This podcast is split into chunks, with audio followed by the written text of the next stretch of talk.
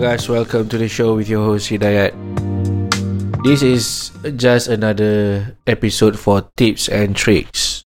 There's one author ni nama dia Chris Voss. Dia merupakan uh, bekas FBI yang involved dengan um, negotiation with the apa nama ni dalam negotiation aspek lah. Contohnya bila ada orang ni kena tahan sebagai tahanan kan? Dengan um, kata apa perompak ke ataupun penculik ke. So Chris Voss ni dia adalah people yang in charge okay dalam FBI so once dia dah um, stop from uh, become FBI dia basically buka company lah Black Swans Group uh, di mana dia mengajar tentang teknik-teknik negotiation yang telah dia pelajari masa zaman um, dia bekerja dalam FBI untuk uh, benda tu uh, function uh, as a business punya uh, dia aplikasikan dalam business punya environment lah. There are two teknik yang I rasa sangat useful.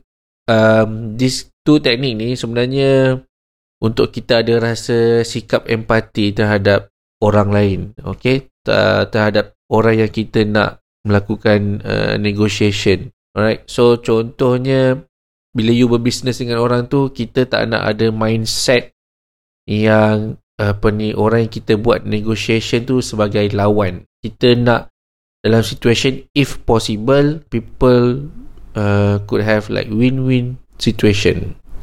Jadinya bila kita bernegotiation dengan seseorang tu kita boleh nak negotiate dengan logik semata-mata. Tapi that's not a good thing okay? Kita kena involve juga kita kena involve juga that person punya feelings right so that's dua teknik ni yang saya rasa uh, membantulah. And bila kita bekerja di luar sana macam me as a doctor pun sama juga we have to show empathy with um, our patient. So, what are the things yang kita boleh buat? First, yang saya belajar daripada uh, negotiation teknik ni adalah mirroring.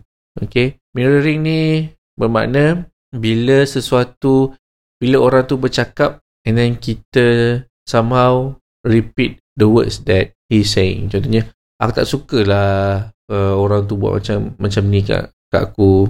And then you reply dengan dia buat macam mana dekat kau something like that. So you just simply repeating the words that he is saying. You tidak interpret apa-apa lah sekalipun you just repeat je apa yang dia cakap. Aku pergi kedai tu lepas tu dia punya makanan tak sedap langsung. And then you simply repeat tak sedap langsung. Uh, masa you repeat tu usually you akan cakap dengan nada yang bertanya lah Uh, and then uh, another is like macam tadi I pergi toilet memang tandas tu kotor lah. And then you can simply ask kotor? Something like that. So this kind of conversation it seems like the other person tu rasa macam kita ni dengar. Kita we are truly listening for whatever that he is saying. Okay? He or she saying. So So dia rasa didengari, dia rasa kita memang fokus whatever, kita memang fokus dengan apa yang yang dia cakap. Itu adalah teknik mirroring. I rasa from now on kita boleh aplikasikan teknik mirroring ni bila you bercakap dengan orang lain.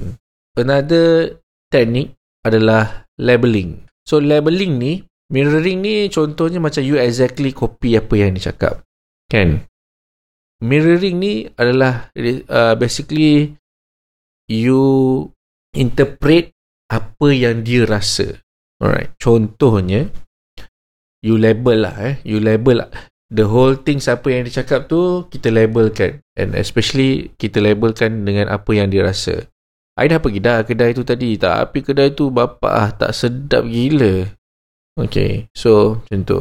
And then you reply so you memang tak suka pergi kedai tu dah. Nah macam tu. You label whatever yang dia kata tak sedap tu bermaksud maksudnya dia tak happy, dia tak suka. So you label that. Bila you bercakap dengan orang lain pun sama juga. Contohnya macam ni lah. Hari ni busy gila nak mati. I dah buat banyak gila benda hari ni.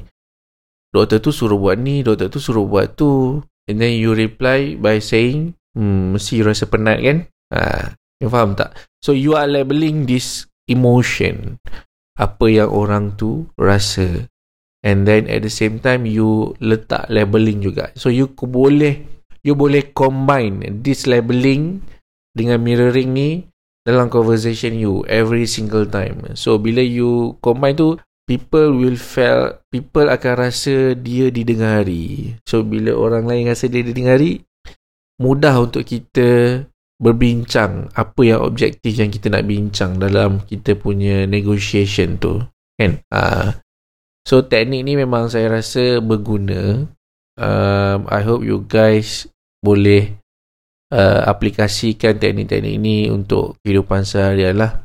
That's all for today. See you on the next episode. Bye.